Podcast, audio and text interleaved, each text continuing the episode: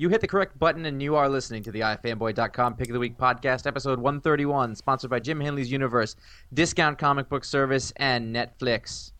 Unless you meant to listen to Fresh Air, in which case you're confused. Now that your picture's in the paper being rhythmically admired, you can have anyone that you have ever desired. All you gotta tell me now is wow, wow, wow, wow. Welcome to the working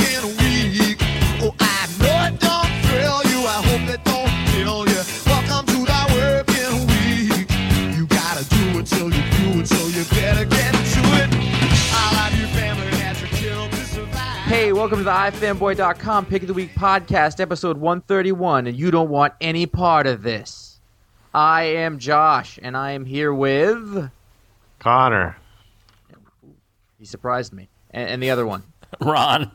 There it is. Oh, ifanboy.com is a website that we do because we like comic books and we read a lot of them. And then one of us, we all read them every week. And then one of us has uh, got to pick the best of the week, and that's the pick of the week. They write up a review at the website, uh, do a mini video, and then we come here and we all talk about it in unison uh, and then other stuff from the week of comics that already was.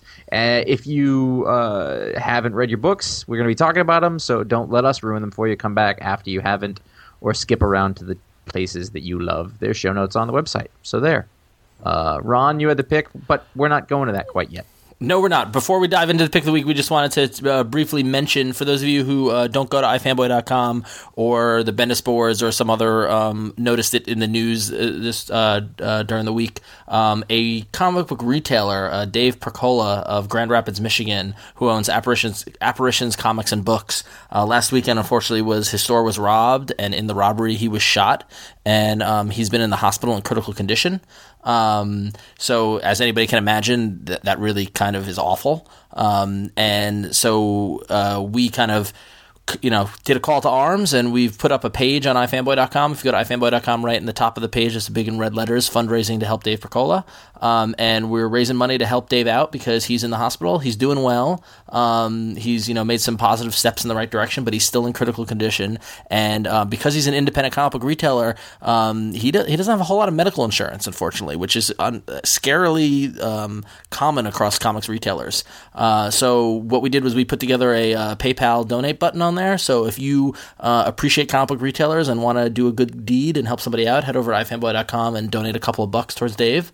Um, but more importantly, if you live in the Grand Rapids, Michigan area, go to Apparitions Comics and Books and shop there. That's the best way to to really help out. Uh, Tom and Mark are holding the fort down there at the store at the store and keeping it open.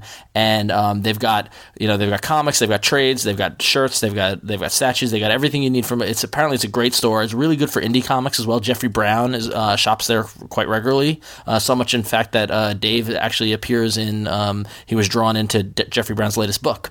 Um, so. He, he, he did shop there when he lived there. yeah, yeah. So um, so it's a you know it's a great great store. So go to Apparitions Comics and Books. It's in Grand Rapids, Michigan. It's on the the address and uh, a link to uh, Google Maps of the store is on the page. So go check it out. Um, and if you have a couple bucks, it'd be great if you can help out. And also uh, stay tuned because in the next upcoming weeks there's going to be a series of uh, uh, fundraising auctions from a lot of big names. So it should be pretty cool. We'll keep you posted as that happens. Um, but yeah, but you know it's it's a horrible horrible thing. I would hate to happen to my retailer. I'm sure you'd hate for it to happen to your retailer. So uh, help out if you can. People have been really generous so far, but uh, there's always more help to be had. So thank you. Exactly. Um, and before we get to the pick real quickly, stay tuned. Uh, tune in at the end of the show to hear because we're going to be at Emerald City Comic Con next week. So uh, uh, make sure you listen to the whole show for details of that. Um, so enough of that stuff. Uh, we'll dive right into my pick, if that's okay with you, gentlemen. Mm, sure. If Connor's still here. Yeah, I've been reading. Sorry. Okay. Um, yeah, no, it's fine. We all knew we, we all knew it was coming anyway. So, um, so, so he threw me off. What was the over under on this one? I don't know. Ninety percent was the pre. yeah, Vegas lost a bundle. So this week was the was the uh, the grand entrance of Dave Sim's uh, Dave Sim's new book Glamourpuss number one, and I've been excited for it for the past couple of months, and it finally came out, and it came to no surprise that I that I picked it as the pick of the week. Um, but uh, that said, it wasn't a it wasn't just you know it wasn't a pick purely out of um, excitement. It was it was honestly truly the most fun of most fun comic book I read this week, and I, I, I read a lot of them. Um, I had a stack of about I think 17 books, and there are a couple of close contenders, but ultimately this comic book is was so far out there and was so interesting and unique that it it there was no way that I could not want you know tell everybody that I saw about it. Uh, it kind of harkens to the how much I'm enjoying Young Liars, but Which um, in San Francisco is sort of par for the course. Just walking up the strangers, read a Glamourpuss, read it. but so um so the the quick story for those of you who don't who might not know about it, Dave Sim was the um he he's the creator of Cerebus, which is a epic uh, independent comic book about a uh, Earth pig um in a kind of fantasy like world with swords and wizards and all this kind of stuff. And um for over 20 years, almost 30 years, right? He uh, Dave Sim uh, self-published Cerebus, uh, wrote and drew every issue. He uh, later on was inked by uh, uh, what was that? I just forget his name. Uh, Gerhard. Gerhard. Gerhard, yeah, and um, and it was a true, true epic kind of you know fantastic accomplishment. Um, there are some questionable points of view that came out of Dave Sim's mouth uh, via the pages of Cerebus, both in the story as well as in the in the um, legendary letters pages. Um, but uh, which, by the way, if you ever get an opportunity to, to buy the books where he's reprinting the letters pages, or not so much reprinting the letters because he doesn't have ownership of them, but he, he's reprinting his responses, they're hysterical. But anyway, um, so coming off of that, um, it's it's kind of an interesting um, thing. You know, we've seen this with Terry Moore with Echo and Jeff Smith with RASL. These independent creators who kind of put all of their work into one one title for an extended period of time. You know, ten years, twenty years, whatever. The the hardest job for them must be the next book they do, right? Yeah, this is like a severe case of oh crap. Yeah, The or, pressure, the, the pressure to, to live up to your masterpiece. Right. Yeah. Exactly. And and one of the things that um, Dave Sim dealt with was um, when people asked him, "What are you going to do after Cerebus?" and he finished Cerebus a couple years ago. He always responded to people that he's going to do a um, a story of uh, cute teenage girls done in his best uh, Al Williamson photorealistic style. And because Dave Sim's is a little wacky, nobody really believed him. Um, but here he is with Glamourpuss, and that's exactly what he's doing. But now this isn't a true conventional comic book. There's, it's not. It, it's, um, it's, it's sequential in the way it's being told, but it's not, you know, what we're used to in terms of you know, you open the page and it's, um, and and it's telling a story from panel one to panel zero. Rather, what it is is it's almost like a, um, it, it, I'll be, I'll be honest. It's very self indulgent and it's very um, very honest, but it's almost like a nonfiction um, uh, adventure through Dave Sim trying to teach himself how to draw in the photorealistic style of Al Williamson, of Alex Raymond, of John Prentice, of Neal Adams. Um, and in the 50s, those guys were doing newspaper strips and commercial art. And what they did was they were able to develop an art style that was both photorealistic and very simple and um, and uh, used a lot of economy of lines and, and shading and spacing and things like that. And it's really an art style that's really kind of gone by the wayside. Um, and so what Sim has been doing is that he's been literally tracing over Alex Raymond art and John Prentice art to teach him how to draw in that style. And the output of this book is going to be, you know, these little kind of glamour puss like high fashion early 60s couture stories that he's going to put together, as well as telling the story of these, um, of this art style and of these artists. Um, it's, to me, it was, it's eccentric and crazy and off the wall. Um, but it's it was so engaging and so enthralling that I just couldn't I, I couldn't put it down. It was just it was just fascinating. And so if you're uh, you know I mentioned this in the iFanboy Mini, if you're a fan of the art of comics and making comics and the artistic side of things and specifically this style of art and these those those names, you know, especially I mean we all love Neal Adams. It's amazing to see that this is a part of Neal Adams that I, I never even thought of. And you know Neal Adams is a huge name in the photorealistic line of, of comics. So um, yeah, so it was just a lot of fun. Admittedly, it's not for everybody. It's a little weird. I'll be honest with you, but um, but I dug it. So that's that's kind of my that's my tale of Glamourpuss. Um, I da- you guys didn't buy it. Hell no. I did. why? Why hell no? Well, I mean, first of all, uh, you know, I try to separate the art and the artist, and I, I tell people to do that, and I try to do as much as I can. But there's no way in hell I can support Dave Sim. yeah, it's hard. He's uh he wants to be over the top misogynist and indulge in that, then that's fine, and I'm just not going to support his his life in that in that way. So I'm not going to buy any of his books. But um, Which is fair. Which uh, that, that's what that's one of the that's one of the challenges with anything he does. Unfortunately, so Yeah. And by no mean do I am I am I No, no, advocating no, his I yeah his, and I don't his, his misogyny. for doing it. That's my my my own you know, line in the sand. If you want to buy it, that's fine. You know what I mean? Like I'm not. I don't look down on anybody for buying it. I don't actually know what he said. I've never read any of it. All I've heard is that he's a misogynist. Yeah. But I never understood if he was serious, if it was tongue in cheek, because I'd never seen it.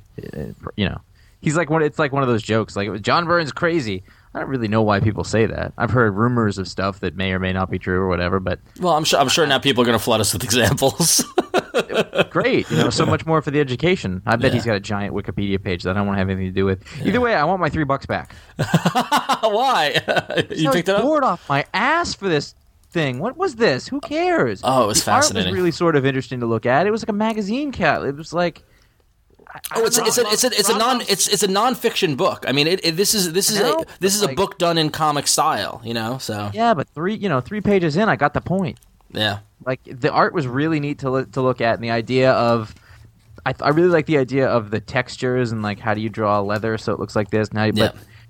I think I thought it was just like I was like, okay, it could have been accomplished in less space, and it, it just the tongue in cheekiness of it wasn't funny. It wasn't clever. It was just kind of, I don't know. It it it wasn't for me at all. Well, I think I think one of the things. I mean, if you were trying to read this on Wednesday with your whole stack and everything, I I, I w- should have and would have would advise against that. You need to take the time to sit down and read this. And and on Wednesday, that's actually what I did. I I, I ditched uh, work during lunch and I went and got my books. And I just I probably spent about maybe about forty minutes absorbing this book. Just reading it slowly, you know, and uh, taking it for what it was, and it's not something that you can speed through because if you try to speed through it, you're going to miss a lot of the nuances and things like that. So, I didn't say I did that. I didn't like it. yeah. No, I'm just That's saying. different. I read it. I read the whole, whole thing. I Yeah. gave it a chance. Like I said, it's not it's not for everybody. It's admittedly Ron it- loves his um, self-indulgent, quirky projects. You're a big fan Yeah. of every, people put out those things. You go nuts for them, which yeah, is fine. but- yeah. I mean, because it's it's something different in the market that, that you just don't get anywhere. And I kind of I, I do I do enjoy Mad Genius, and I do enjoy kind of you know like that sort of thing. Um, I don't even know if it's comics. Well, and that's and it really challenges the question of what is comics. I mean, because it's you know because like what what is comics? There are panels, there are word balloons. You know what I mean? Like it's like I said, I wanted to make the point and made it clear in my in my review that this is not um th- this isn't it's not fiction. You know, this is nonfiction. This is, and there might be little stories that he tells, you know, within the books. But if it, it this is an artistic indulgence. This is an artistic exercise. And uh, yeah, Boring. and I have no idea where. Yeah, that's mature. I have no idea where he's going to take it, or where he's going to, um, or how far he can take it for, and that's part of the the the allure of it. It's just like Jesus, like what is he doing? You know, but it's it's definitely an interesting second act. You know, You better not do anything immature for the rest of the show because I'm on your ass, buddy. I'm doing a stupid old Homer Simpson joke that makes us laugh here in the house all the time. You got to get all uppity. You don't need to protect Dave Sim, Nazi. That, that was that was immature. yeah, yeah, but no, by no means again, and like Connor said, separating his politics. By no means am I am I um, supporting his misogyny. I, I think he the guy's crazy, but um, Meanwhile, you you have the full the full catalog of the Goebbels work of his entire life too. Uh, Oh, that's and I didn't want to say anything. I didn't want to bring that up. that's awful. Yes, it is. Yeah. Listen, Goebbels was innovative in his writing. Oh god, that's too funny. All right, so anyway, so we'll stop talking about it. I'm sorry. I Are apologize. we canceled now? Did we just cancel ourselves? What? We're done. Maybe by the supporting Nazis, now we're done. Possibly. I think that might be an, a, a, a um, unforgivable offense. Um, I love the book. I thought it was crazy. I thought it was great. And no way in hell was I picking DC Universe number zero. That's for sure. Well, That was the that pick of the week, offset my buddy. 50 cents. Oh, that's this DC Universe number zero shows everything that's wrong with the DC Universe. Are you crazy? No, this is uh, like the most exciting collection of movie trailers I've ever, I've ever seen. Yeah, that's that's what I mean. That that sums it up pretty much. I mean, that's That was the point of it. It was Yeah. it was a tool to get you to get you to see what was happening in the DCU, so you would know if you wanted to buy different titles. Right, but the thing is, is that that- coming coming into it, we're only reading like I can't imagine if somebody who was curious about DC who picked this up would have no idea what the hell's going on. I agree. That's not true. Yeah. Pe- People uh, people on the message board all over are, I think had, had picked it up and, and were excited to read Final Crisis and all these books. I'm sure. I'm sure that I'm sure there were, but I'm sure there are also e- equally. I mean, like this got covered in what? Like they had a lot of mainstream press in this, and people Yeah. who watch it in CNN Money go go pick this up and go, "What the hell is this?" I mean, like, I, I, don't get me wrong. I mean, like, I, I thought the art and some of the writing was great. I thought it was good. It just I thought it represented all the continuity problems and all the problems that DC has. You know, with I, I didn't see a single problem in this book. yeah. Well, one thing uh, I think that, and, and there, the big deal is that it was spoiled, I guess. Um, is that if you are new to comics or new to DC and don't know anything about it, then the significance of the fact that they're talking about Barry Allen is completely lost because it wasn't explained. In fact, it was really, um, really subtle. I mean, like Yeah, if you was- didn't know. If, if you had no knowledge about this stuff, and like literally imagine if you were a dude who only read Marvel books and you didn't know anything about Barry Allen or anything, then then you don't know what any of this means. Yeah. I mean that that's the thing, and like it was really weird because you know when the news came out and that whole thing, and when I sat down and read it, I thought like I thought I was short. I thought I had a misprint, and I was like, I'm like, that's it, it's over. You know, I thought it was really done, really well done, and really subtle the way that they they're bringing him back and all that kind of deal. And I'm not surprised that they're bringing him back because it's a crisis, and that and crises are flashes, and so that's you know that's fine. Final Crisis, it makes sense that yeah. But um, but yeah, I just I just thought it was if you wanted accessibility and jump on board, uh, this this was not. I mean, even I'm reading most of this stuff, and even I was confused at a lot of it. So. Uh, you apparently, I, I apparently have no problem. Well, of course not. You're a DC. I mean, there- this is this is your this is your this is your you know porn. This is I know. I, would, I just, dis- I would disagree with everything you said. yeah. Yeah. You don't do you think that do you think that somebody who wouldn't know it like you think that they would understand the significance of the Barry Allen thing if they had no idea who he was or what the history was for that from this? Every, everybody knows who Barry Allen is. No, that's- Oh. I said if you're coming into if you're a new reader, if you're coming into this and you'd only been reading X Men or whatever, and you don't get that he was dead or that he died in or in the crisis or that the yellow red you know represents him or the lightning bolt, like you don't know. Then you go and you ask people. That's the point of it. Well, yeah. Well, yeah, but that go, that goes with anything. I mean, that's you guys. I mean, that that go, that can go with. with No, really- nobody said that this was going to be. They were going to hand it out to like, like like the readers are morons and put all the po- pieces together and say, "Here's what's happening." they give you the story. If you like the story, you fi- you find out what's what's going on. Yeah. Seriously, though, doesn't the picture at the back in the DC Nation thing look like an amateur porn, porn still? It really kind of does. It I mean, like it totally is like yeah, like What- Naughty Adventures so- of DC. So Like, s- can somebody can uh, can somebody explain to me why like like uh, the the the one thing that threw me off the most was the Wonder Woman stuff, the fighting minotaurs, and then then the cast of What? th- the, the cast what of are the 300 part of DC? yeah exactly completely like what what is that? They're the Roman soldiers. It just it just makes all sense, doesn't it? I don't know. I don't read Wonder look- Woman, but I mean, it makes perfect sense to me reading it. They look like Spart. They're Spartan soldiers. yeah, they're Spartans. The, well, who cares how they're drawn? I mean, it's basically they said the, they're given they're taking the women are the women failed in bringing peace to the world, and the men are going to do it. I don't know. I don't Right. read Wonder Woman, but it seemed pretty straightforward to me. You know who they are, though? Is what I'm. They're soldiers. I don't know. I assume they're soldiers of the men. I don't read the book, but I it seemed pretty clear there was a bunch of men coming in to take the. Okay, I mean But it's it's only something that shows up in Wonder Woman. Then it's not like an old DC Universe thing. That was my question. Like like I don't know who Libra is. Is that somebody new or somebody old? He's a villain. He's an old JLA villain. Okay. See, it's just it's they're it's a completely honest question. it's gonna be one of these shows. how about those Avengers? God, I hope we all liked this. Boring.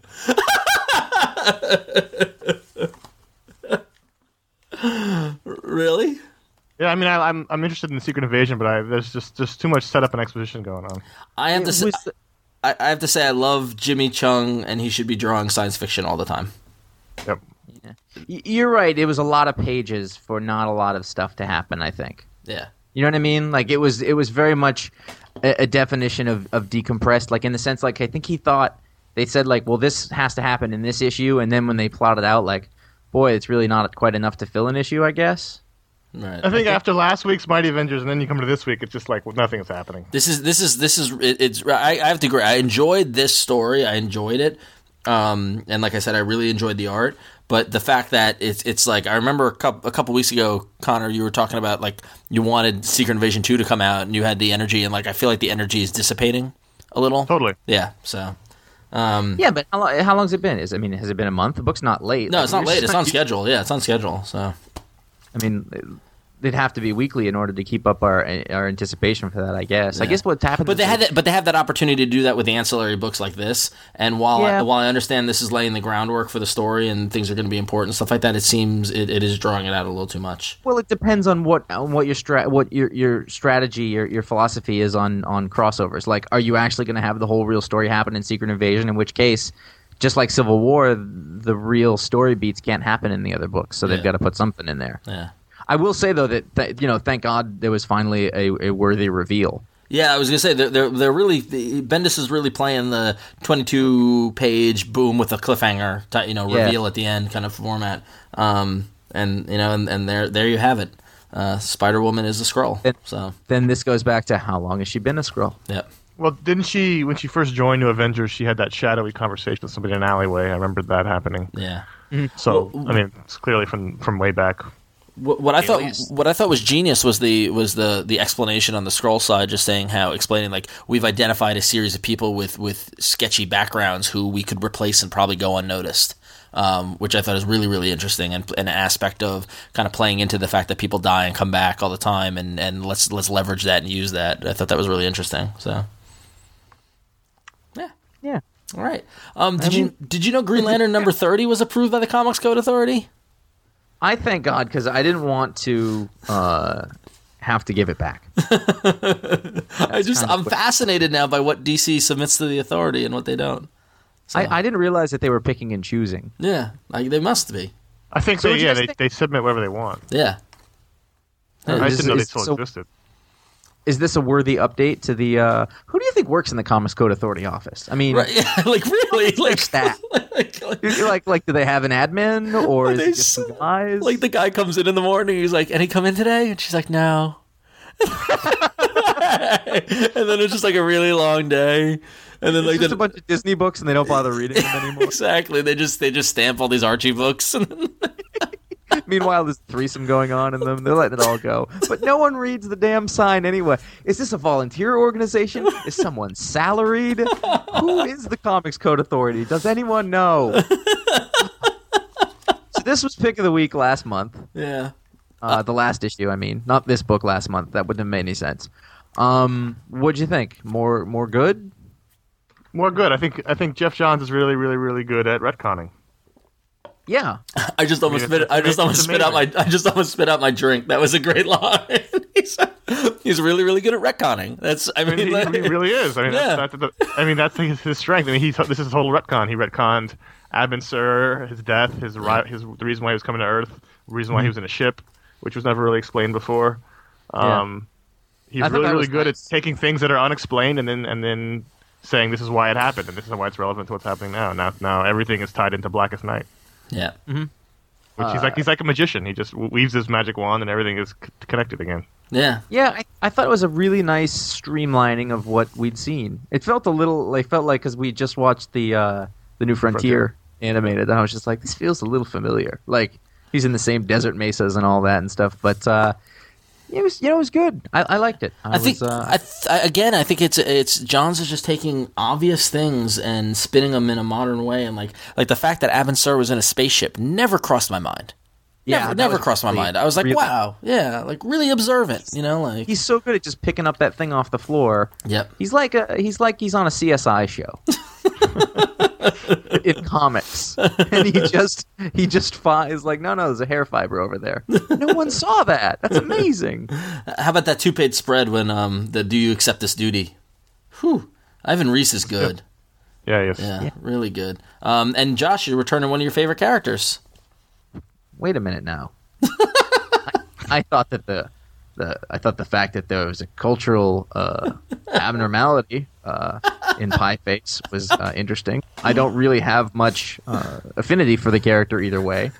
Um, X Hammond looks like Howard Hughes, Yeah. and uh, there we go. All right, fantastic. Well, There's not it's not it's not a hell of a lot to say about it, but I think that the point is like just look at look at what he did with what what he had there. It's like just when you thought everything had been explored, there's more. Well, he retold know? the origin and a, and a thing that most people who are reading this book probably know already.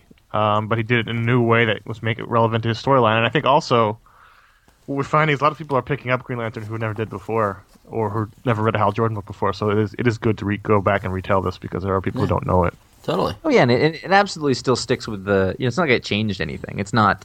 It's not. It, it's not like a full on retcon. Yeah, I- like I it's, it's not like all of a sudden Hal Jordan uh, was a was an orphan. You know what I mean? Like it's not you know like Right. they you know they didn't they didn't dramatically change an aspect of his of his origin. It's just it's I, what I feel is if it's what was conde- what was done in twelve pages in the fifties now is being done over three issues now. You know, and so we're seeing a lot more of the in between moments and the motivations and the thoughts behind it. You know, which I think is good. It's not. so It's not really unlike uh, uh, you know Batman Year One. You know, like it's a. It's a modern updating, you know. Whereas Batman Year One was very gritty and adult. This sort of fits the mood of Green Lantern better, I suppose. but this is canon. This is in the continuity. well, It will, until the next time. Yeah. exactly. So oh well. nothing is in stone, except Jim Bat- Hanley's universe. yeah, ba- they have Batman Year One there. I bet. Jim, Jim Hanley's Universe is one of America's best, most progressive comic book stores. Jim Hanley's Universe offers the best selection of comic titles and related merchandise, from mainstream to manga to minis. Jim Hanley's Universe has it all. They're located opposite the Empire State Building in Midtown Manhattan and 325 New Dorp Lane in Staten Island. You can visit them on the web at jhuniverse.com or at myspace.com slash Jim Hanley's Universe. Jim Hanley's Universe, where art and literature meet.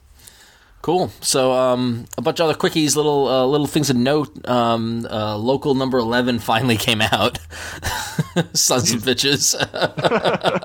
um, Brian Wood, Ryan Kelly's um, uh, fantastic the indie series that I'm loving, um, but just never comes out, um, which just hurts every. T- it, it's at the point now where like there's only one more issue, and I can't wait because it hurts when it comes out because it's just like, oh God, it's been so long. But, Well, I saw uh, on his blog that he that they, they're talking about maybe doing an oversized collection of all the uh, issues. That would be awesome. That'd be so so good. I mean, th- this one is gonna sell. This one should sell in, in a collected edition. I mean, definitely. I mean, because I've been waiting for it, so Yeah. I'm not. yeah. So um, yeah, no, it was really really good. It was a great story. It was. I mean, the the, the I got to give Wood credit that that these stories are really personal and emotional and, and but not in a cheesy kind of way in a realistic kind of way and it's really kind of I mean and, and Ryan Kelly's art is just I, I can't wait for that uh, that I think it's a Minx book yeah the the New York Four book that they're doing together um, Yeah. so yeah I dug it so yeah this this one took place in Toronto so People people often ask, um, where are the books for children, yes and why aren't more kids reading books? Yeah. comic books. Yeah Uh, Triple X Zombies. That's the book for kids. wait a minute this isn't approved by the Comics Code Well, no. Certainly not. Um, like honestly, listen, he there was okay.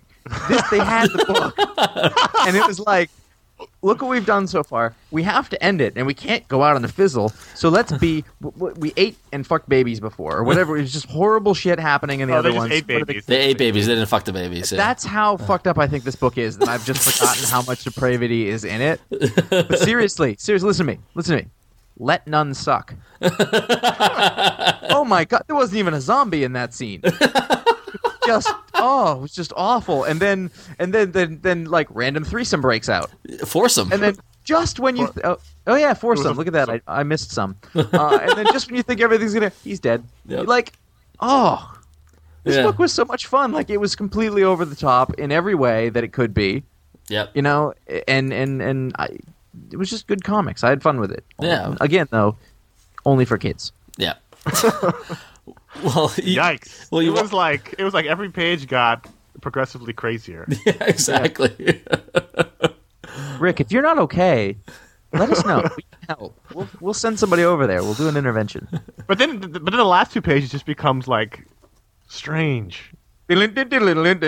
Strange. Oh, Zombie grandpa. Whatever. Go with it. very, man. Very strange, but awesome. yeah, disturbing almost even, but in a good way. So, I really had fun with that mini. Yeah, it was good. yeah, it was, and I can't wait for the next one. I mean, the next one, Army of Frankenstein, um, looks looks like it should be pretty interesting. so, I'm almost scared to get the next one. yeah, I know exactly, which is kind of right. You know, that's kind of what they're going Tries for. to outdo himself and gross on the next one. There's nowhere to go. There's really nowhere left to go. There's not enough staff at the Comics Code Authority to take care of that. Um, so you you want to talk about uh, Strange? Um, I picked up uh, Helen Killer number one. Um, I heard this a lot. I heard this word a lot. What is, what is this? um, from Arcana Comics. Um, it was uh, it was written by Andrew Kreis, Kreisberg and uh, art by Matthew JLD Rice. And um, uh, basically, here's the here's the elevator pitch. What if we took Helen Keller and made her Helen Killer? And by doing that, what they've done is they've given her fantastic training and powers, and she's becoming a government uh, assassin slash bodyguard for the president. okay, She I was a one real question. person. I know. What possible advantage would she have as a killer? Well, what, what, well, because she's unassuming, because she's the poor little blind girl. Um, Does she have? Does she have like her, her remaining three senses heightened? well, no. What happens is that apparently, she apparently, one one millionth salt. apparently, she's um she's been given a pair of glasses that has a little switch that allows her to see. okay, ridiculous. yes, it's completely ridiculous, but um, how Connor didn't buy the Dave Sim book. Yeah, this book's this book's wrong. This book's more wrong than Triple X Zombies. well, because it, um, it, it's called the Omnicle. And um, actually, what it does is it also not only does allow her to see, but it also um, gives her strength and and ability. Um, and I'm pretty sure it was designed by Alexander Graham Bell.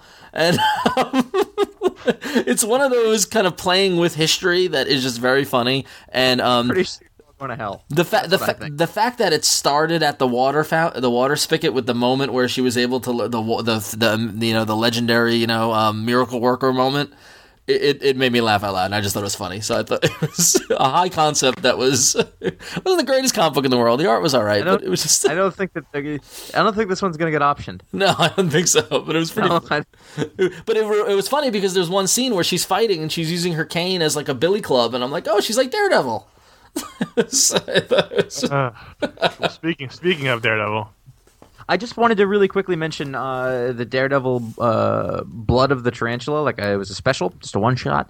Um, with with Ed, I don't write books by myself, Brubaker, uh, and Ande Parks, uh, with uh, art by Chris Samnee. Um, and if if uh, there was ever a sort of a, a a person who could fill in for Michael Lark, I can go with Chris Samnee. I'd be His I'd art be was okay with good. that. art was really good Really, yeah really, really nice. Um, it basically villain turned vigilante.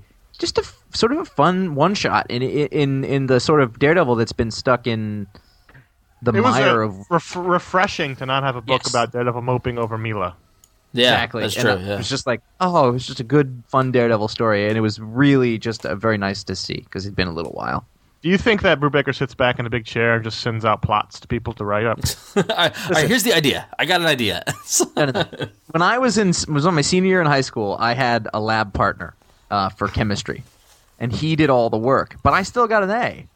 That's what Brubaker's going towards. He's got co-writers on everything now. yeah, yeah. He's a cheater. There it is. I'm calling him out.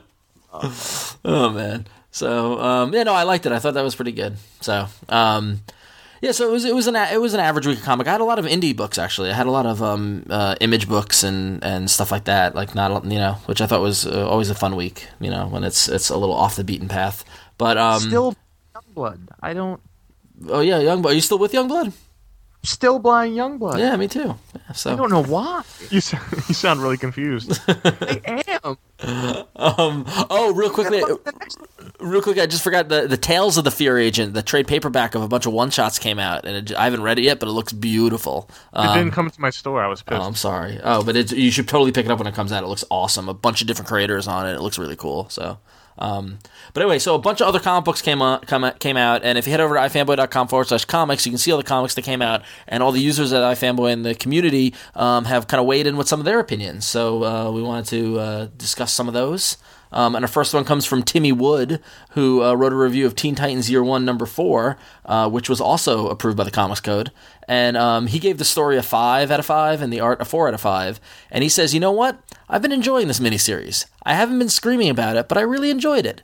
Something happened in this issue, issue though that really spoke out to me. You see, I was that kid in high school that was very much like Kid Flash, and I strongly recommend you to go read the rest of his review because he gets very personal. Um, and he goes on to say about how he he had a friend who was more popular and he was always kind of the second fiddle. And he kind of really picks up on a theme of this book, which was uh, you know kind of Flash kind of trying to take the forefront. So Here's the thing about this book, and and um, first of all, this issue was a month and a half late. Yeah. I don't know if anybody noticed that, but I did um, notice. Uh, I Ron and I both love this book. I think I think you're. I'm still loving it. Are you still loving it, Ron? Yeah, I'm still loving it. Yep. The art's still fantastic. I think Amy Wolfram's got a really good handle on the characters' uh, dialogue, and she knows these characters pretty well. Here's my only problem with the book, which didn't hit me till till reading this one. Where's what happened to the plot? yeah, yes. What happened to all the mentors acting out? Green Green Arrow robbing a robbing a truck. I and feel like I missed. I feel like I missed an issue. Batman slapping Robin and Aquaman. Have they being not dealt with basically- that? No. it has. In fact, it has been completely dropped. It has not even been mentioned since. That's a- Maybe Batman's just a child beater. and Green Arrow's a, f- a felon. I mean, there's been no mention whatsoever to the, to this story. In fact, That's- it seems to have gone back to normal. Yeah. That's a basic problem right there. Yeah. This was the fourth issue. Yep. Yes. Yeah, You got yourself a problem there, Ms. Wolfram. Yeah, it is. yeah, it's kind of I, confusing. no, I I finished the issue and I went, wait a minute, what happened to the story? That's like, a what happened to- fantastic observation, Connor. It's- like I'm enjoying the little character moments. I think she does really well understanding the, the team dynamics and everything. And and this was a great issue with Kid Flash's jealousy of Robin, but there was a story to this book, yeah, and now and now it seems like it's a it's a bunch of, of vignettes, which is fine. But what happened to the plot? yeah. That's that's a good my point. problem. That's my only problem, which is otherwise. Yeah, it'll be a panel in the next issue. It'd just be like, oh, and all of them were apprehended as imposters. Anyway, Remember when I was ra- mind control? That was funny. Ow. anyway, Weird. Yeah. Anyway, that's uh, so Jazz, Jazz Lawyer, uh, he's reviewing Immortal Iron Fist number 14. He gave a story a 2 out of 5 and the art 3 out of 5 and says, Here was a lot of noise made from both Brubaker and Fraction about how they were going to really build on the legacy aspect of Iron Fist and Danny Rand, and it sounded exciting and unique for the Marvel Universe. Kung Fu Billionaire? Brilliant idea for a comic book, even better with leg- legacy mystical powers. The trouble was, as soon as the story moved from New York to the world of mysticalness, it lost its footing. Fraction and Brubaker clearly have a great love for the pulpy origins of Iron Fist, but their revamping of the legacy concept never really was clear, and added adding six other cities and six other mystical champions did not help to make things. Um, It's hard to argue with the, hard to argue with the jazz lawyer. this book made me curse like Gordon Ramsay on Hell's Kitchen. I thought you dropped it. did you take your shirt no, off? remember, as I well? remember I said I was going to finish the arc, and then, then I said I was going to finish Oh right, I right, gonna- right. finish out Brubaker and Bendis' Ben, uh, Brubaker Fraction's run when they announced they were leaving. Yeah. I opened this book and saw that none of the art was by David Aja, Yeah. who I've, I've, I understand now is most of the reason why I was buying this book. And now I, that's, it's just like there's how many pencils? There's four pens. There's four artists in this book now, Yeah. and I just uh, the story doesn't interest me enough to keep me going, and the art is very very pedestrian. It's just like there's nothing there's nothing I enjoy about this book anymore. What's fascinating about this comic book is that I don't have it. I bought it, but it's not in my stack. I don't know where I don't know where it went to. you read it. yeah, I read it. I totally remember reading it. I just don't know where it went. Shit. I, I, I, I liked it just fine. I think I gave it a three or maybe a four. I don't know. I was it was it's what it was. I mean, I, I had fun fun enough with it. All right. Um, This this this current se- seven page story seven arc part story arc went on at least two Yeah. parts too long. I agree. And I agree. uh, I I don't even think I'm going to finish out their run now. Wow. Yeah, it was just it was just disappointing, and I saw there was I, I saw Such potential. David Aja name, and I just started cursing uh, I was on my couch. Such potential. Totally such potential. Totally wasted. again, I didn't feel that strongly about it in the negative. I mean, All right. I mean, Next. um, uh, Pool Girl, who reads all of her comics by the pool. Uh, I like that it- she's got a gimmick. That's awesome. Yeah, that's that's what she does, and they and they don't get wet. It's an amazing trick. Uh, I read Usagi Yojimbo one one one, and gave this uh, story four out of five and art five out of five. Um, and and she said at the start of the new year, I set out to try a buttload of new books, not from the big two. This including books I've always wanted to read for ages, and Usagi Yojimbo is one of those books on my hit list. So imagine my surprise when checking out uh, the Dark Horse previews. I saw a copy. I saw that this was the start of a new story, and I have to say, I really freaking enjoyed it. Uh, I, I didn't feel lost at all. It ticked all my boxes, and maybe it's because I'm getting tired of capes. But um, you know, that's actually exactly how I I came onto Usagi Yojimbo. It's one of those books that I've been meaning to. Sorry. That, that's what she said. Uh, no, that's that's how I started reading it. Uh, Dear Pool Girl. When I first came on to Usagi Yojimbo, um, no, it was just like one of those books. Like I was like, I feel like I should be reading this, or at least you know somebody I somebody should. So Yeah. why don't I? Um, and this issue 111 is exactly what she said. It's a really good place if you if you wanted to try it. This will tell you exactly what it is. It's a little funny. It's a little goofy. It's a little traditional Japanese samurai. Um, really, there's a couple of pages in this where you see Stan Sakai's art. Um, because it looks really it's it's again I've used this before, but it's deceptively simple. Um, there's sort of one page in here where they meet like a, a, a wandering female samurai, and she reveals her arm um, that's got tattoos all over it, um, and it's just a beautiful page. Like it's uh, like the lines in it are so simple, but you can see like her musculature and the tattoos all at the same time, and it, with all the other line, all the other sort of simple cartooning in it, it stands out. Um, but it really makes it's nice. Cool. So if, if go go check that out. I'm Awesome. babbling. So, um, so you can head over to ifanboy.com forward slash comics and check out all the comics that came out and leave a review and rate uh, the comics that you bought this week and go next week and do your pull list. And um, if you need to buy your comics, uh, you can head over to the discount comic book service at dcbservice.com. Um, they've got monthly specials up to 75% off on all the all the major publishers. Uh, typically, they've got 40% off off the major publishers like Marvel and DC. Uh, they've got flat rate shipping at 5.95 for all U.S. orders. So no, no matter how much you order, it's 5.95, which is awesome. Um, and you can buy anything that comes in the previews catalog. They've also got over 5,400, sorry, 5,400 trade paperbacks in stock and available for order. And if you make an order, you can go to their website and track your order online, and you can see every point where it is as it's qu- quickly delivered to you expediently. So um, head over to dcbservice.com. That's dcbservice, one word, dot com, and uh, sign up for discount book service today. I see that the first email is from my hometown, well, where I live now, anyway. Uh, Edward from Queens, New York, writes in and it says, "I've been thinking about this for a while, but I wanted to get a more informed opinion. Beyond the obvious financial rewards, well, there you go, and possible influx of new fans, what exactly are the, is the point of movie adaptations of comic books? Uh, every possible story has, can, and will be told in the work's birth medium." Done so without the encumbrance of having to explain everything to a new audience, and with the added benefit of decades of history behind every story. What on earth can a movie do for a comic book story that a comic book hasn't done for itself? Thank you. And and when he was and when he wrote that, he was uh, he was wearing Adidas pants. That's just my this- guess. This is this is like this is like baiting us. This is not. This isn't even fair. this is tying into uh, this weekend is the Iron Man release. If you want to hear our thoughts on Iron Man, you can check out our special edition podcast on Iron Man, which will be in the feed if you're listening on iTunes, right behind this one. yep. And Or download it directly from the site. and I guess I guess what um what comics can do sometimes, but not as much as movies, is make you giggle in glee when you see it come to life in front of you. That's the that's the big thing I think is that it makes you feel like these things are real. It's also it's a it's a it's a different sensation, I suppose. Like you can put chocolate in in one thing, and it's going to taste one way, and then you can make a different kind of chocolate thing with something else, and it, it's different. I mean, the thing is, like they they both exist for for different people for different experiences. For me, I, I mean, a, a, a comic book is different than a movie. right. I, I guess, and and you know, like some people really like to see it come alive, and you know, the, and the fact is, you know, the financial rewards and the influx of new fans, well, that's usually enough, Yeah. you know, for most people. But you know, It, it's the uh, you can't get over the magic of movies, and you can't get over the excitement of when when it's done really really well. Um, and you know, and it, it's it's for the same reason why they take a comic and they do a kids version of it, or they do a cartoon, or they do a movie. I mean, it just it's part of it's a business, but part of it's just different interpretations, and you've got these rich stories and rich characters. You know, see what somebody could do with it. You know, so you know, the, the, you know, the other aspect of it is that, you know, like it or not, a hundred times more people are are going to be uh, open to seeing a movie than going to read the comic books. totally. More more than more, that. more, yeah, more than that. I mean, like a lot more. You know, so so you know, if if it's a story that's worthy of telling, it might have been told every which way but Sunday, but it doesn't matter if only hundred thousand people are ever going to read it. Yeah. And you know? some some might say that not having the benefit of decades of history is a benefit to the movie as opposed to the comic book. Yeah, some might say. If only you had one some more might day.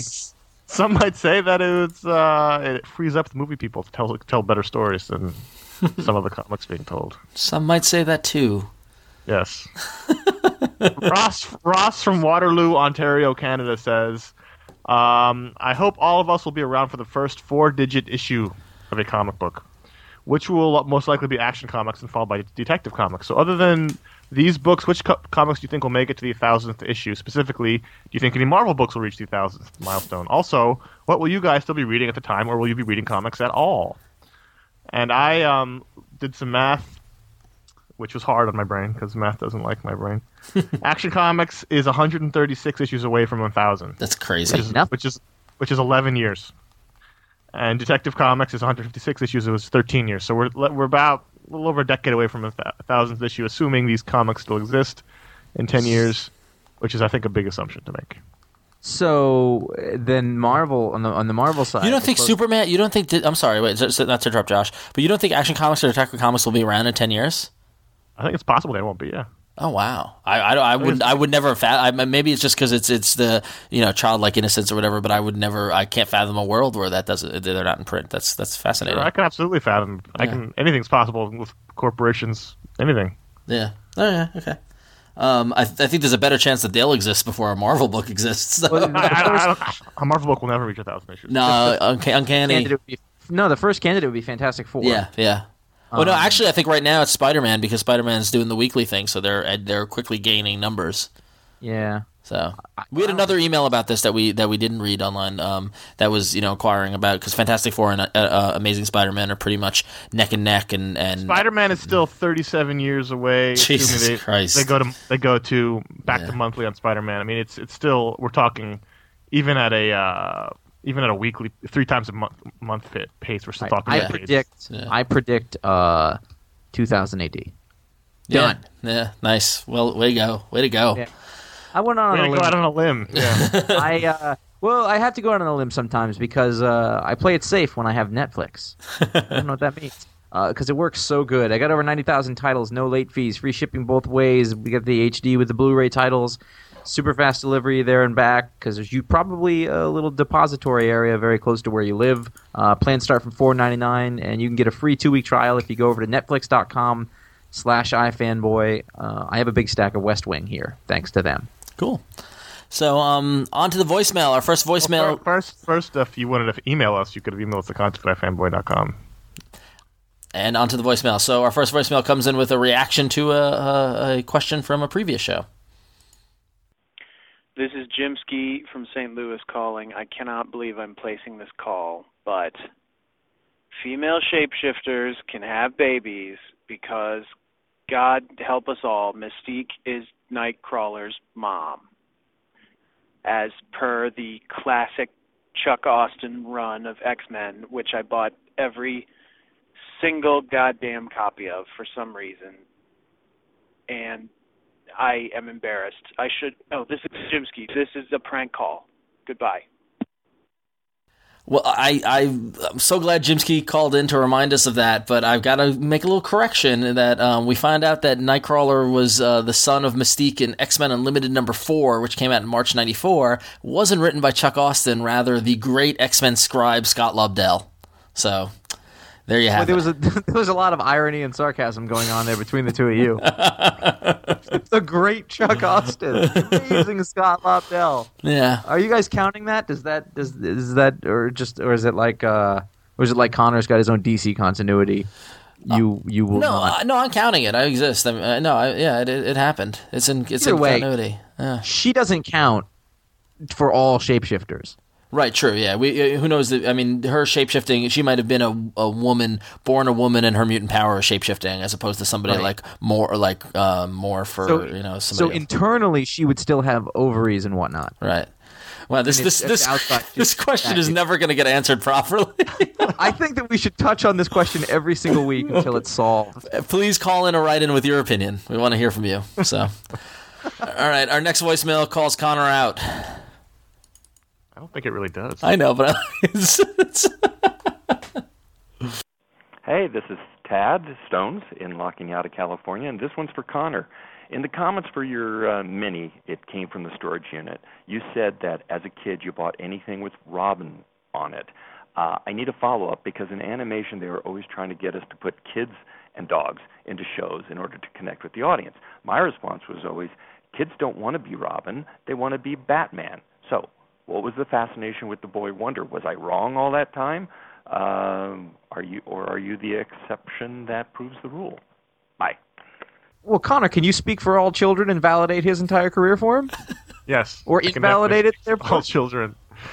uh, only speaking for, for myself. Well, I think first of all, I remember reading an interview with Bob Kane, the creator of Batman, uh, or the co-creator of Batman, depending on wh- what you believe. Um, who said that Robin was created in order to have a character that kids could relate to. They wanted someone who ki- kids could look want to be because they didn't think kids would want to be Batman. Uh, and I think that's pretty true. When I was a kid, I didn't I didn't want to be Batman. I wanted to be Robin, and I wanted to hang out with Batman.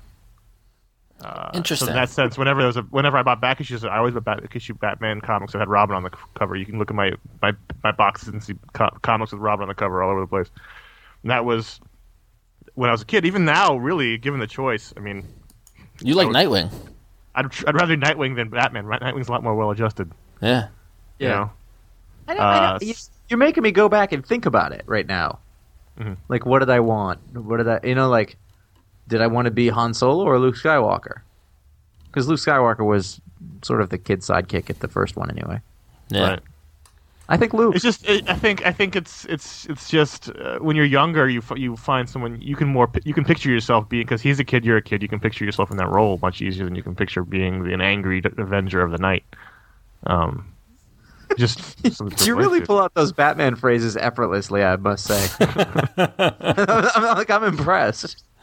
so I wouldn't I wouldn't invalidate your entire career, Tad, but you might want to re reevaluate your life. Man, heavy heavy words, heavy words. No, I mean I think I, I- becomes a big deal. I do I do think that that's I, I I've heard that note before that that they always want ki- more kids in the t- cartoons to have something to relate to. I don't know that that's necessarily true. I think in this instance though, because Batman is such a strong character, I think that maybe like hmm. that I wasn't that way with other sidekicks. Like I didn't. It was only Robin. For some reason, Robin really resonated. I, I wasn't like see, seeking out other sidekicks actively. It was only that one. Fascinating. He, he might be a special case. I wanted to be Wonder Woman. Is that That's weird. is that say it? That's weird. No, that's weird. Yeah. Um, so if you want to call in and your wife. Have a discussion with your wife. um, if you want to call in and. What? if you want to call in and weigh in on the um, on the Robin debate, you can call us at one eight eight eight fanboys. This is one eight eight eight three two six two six nine seven. All right, cool. So uh, wrap this sucker up. So I want to remind you, go to ifanboy.com, uh, click on the David Percola fundraising link, and donate if you can. We really appreciate it.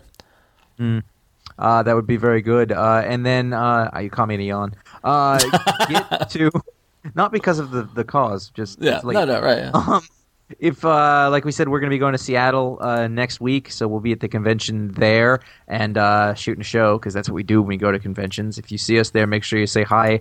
Uh, I will not go over here now. It's at the it's it's the specifically the Emerald City Comic Con, um, Yes. and we're all very very excited. The guys from Around Comics are going to be there. We're going to be hanging out with them, and we're going to be doing our thing out there. So um, it should be fun.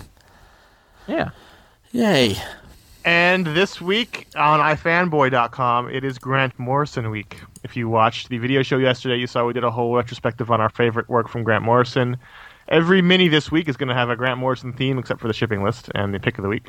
Um, and there's going to be lots of writing about Grant Morrison. So if you like Grant Morrison or not, come to ifanboy.com for Grant Morrison week.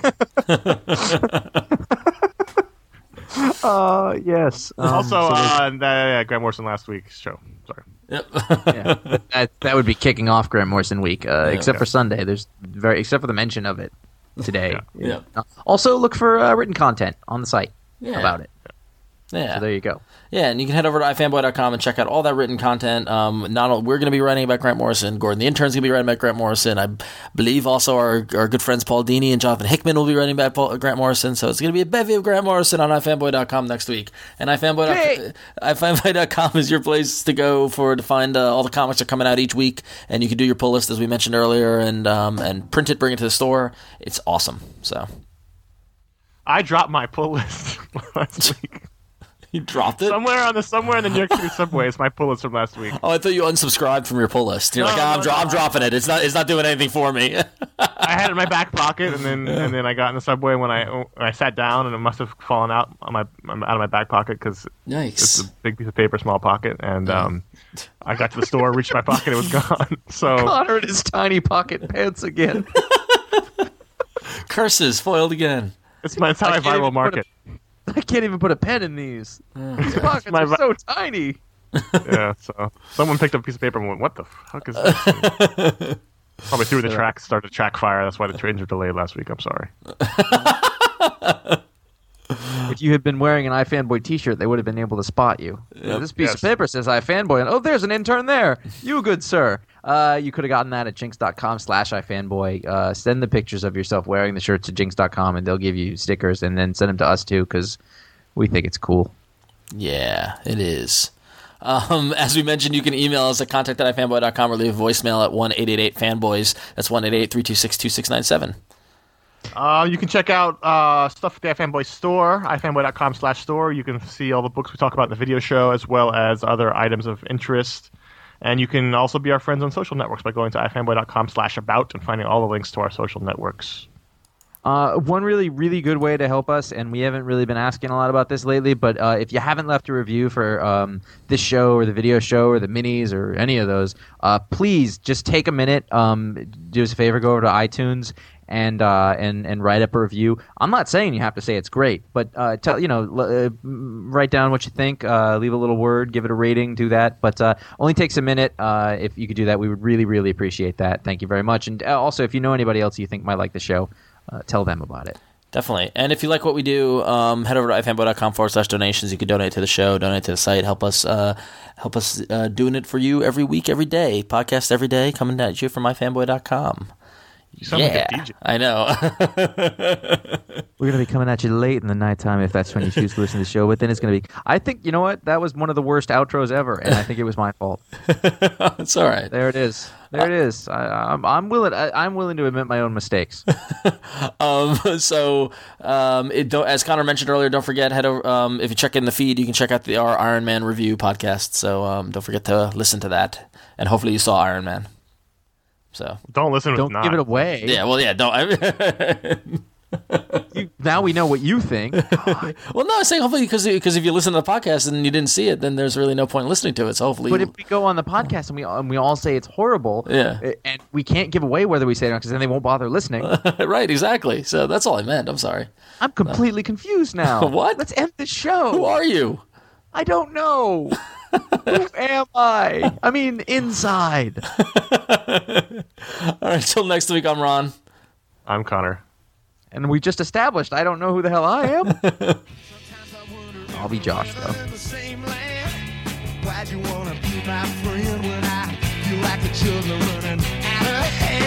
Welcome to the working week. Oh, I welcome to the working